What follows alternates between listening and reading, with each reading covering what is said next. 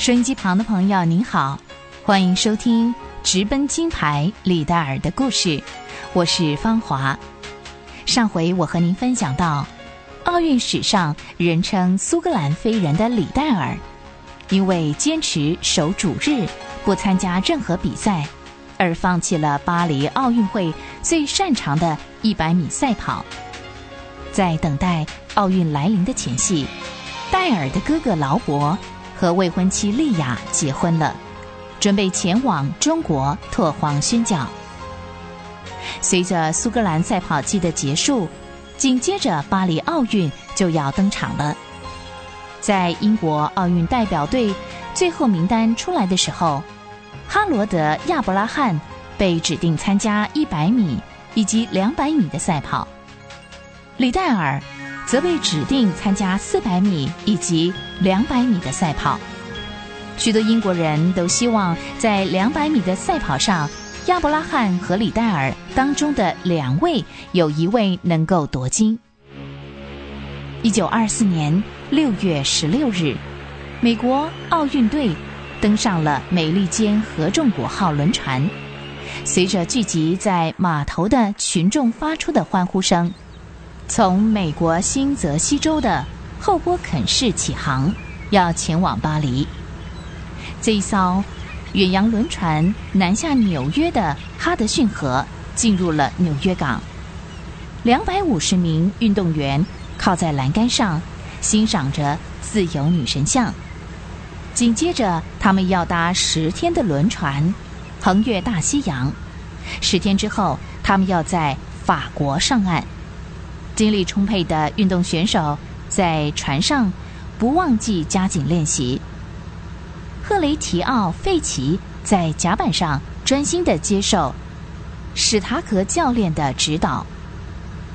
很好，很好，来来来，休息一下啊！史塔格教练，听说那个苏格兰人李戴尔跑得像风，速度很快啊！哎，听说的是啊。就不要放在心上啊！李戴尔他是个习惯跑百米短跑的人啊，却因为宗教信仰的缘故，礼拜天不出赛，简直把英国人气疯了。现在啊，他在英国可是毁誉参半呢。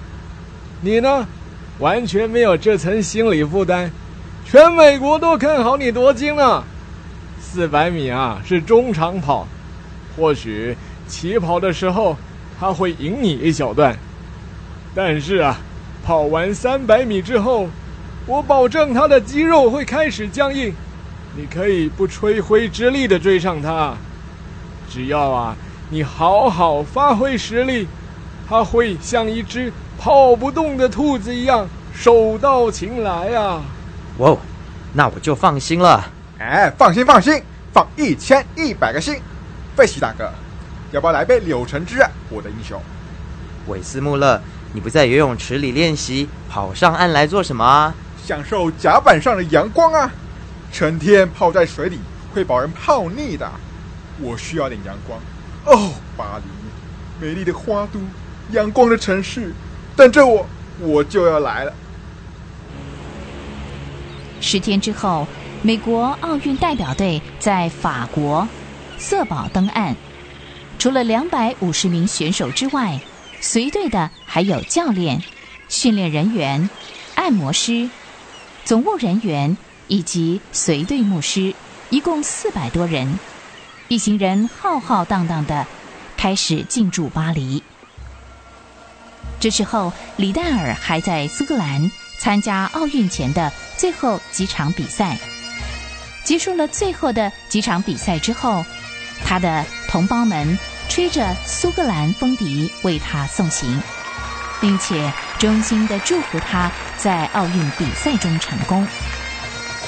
再见，再见，再见，再见，再见，谢谢你们了，加油，加油！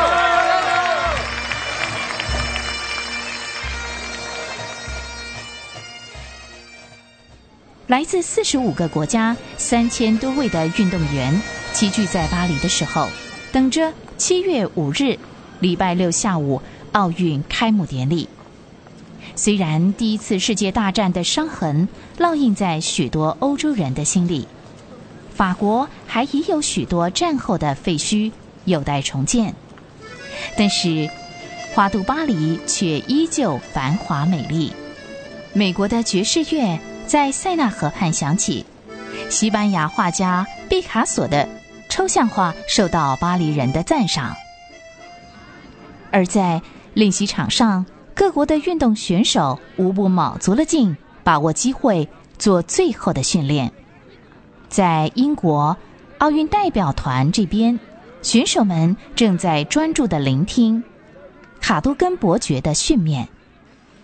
请容我提醒各位，你们集万千宠爱于一身，是英国有史以来实力最坚强的代表队。你们的对手来自世界各地，有着各种肤色，像你们一样年轻、奔放、充满活力，并且没有一个人自认是弱者、甘愿服输。他们都跟你们一样，希望在运动场上证明自己。你们代表英国，代表英国的荣誉。王室的尊严和英国人民的期待，每个人都应该把参加这次比赛看成你们一生中最重要的一件事。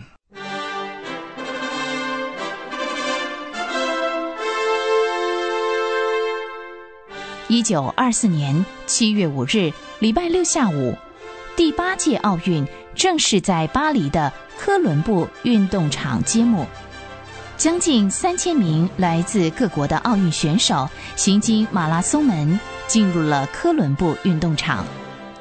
李戴尔几乎认不出这个两年前他首次登场的国际橄榄球赛的场地，现在已经由法国建筑师福尔杜加利设计成可以容纳七万名观众的看台，在蓝色和金色的。崭新底漆下，闪闪发亮的奥运会场。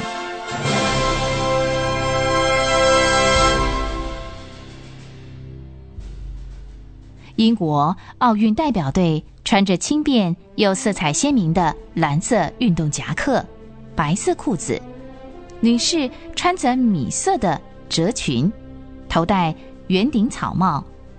随着美国、芬兰和法国代表队进场。绕场一周，运动员一起整齐地站在运动场上，全场观众一致起立，热烈期待看着奥运会旗随着礼炮响起冉冉上升。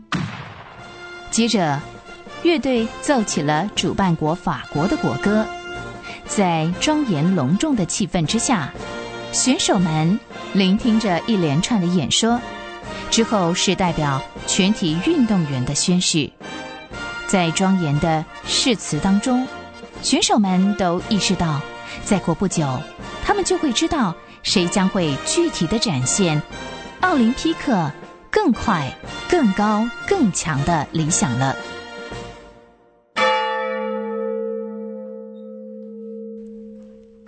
礼拜天下午，比赛就要正式登场了。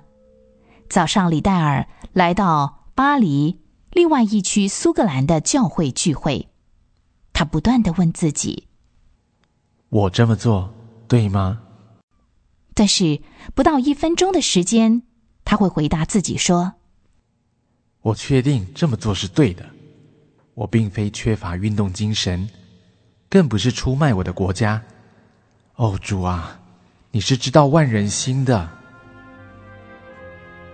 李戴尔专注的听着讲台上的信息。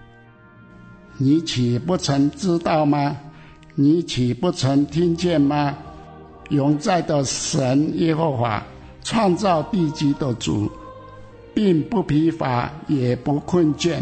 他的智慧无法测度，疲乏的他是能力，软弱的他加力量，就是少年人。也要疲乏困倦，强壮的也必全然跌倒。但那等候耶和华的必重新得力，他们必如鹰展翅上腾，他们奔跑却不困倦，行走却不疲乏。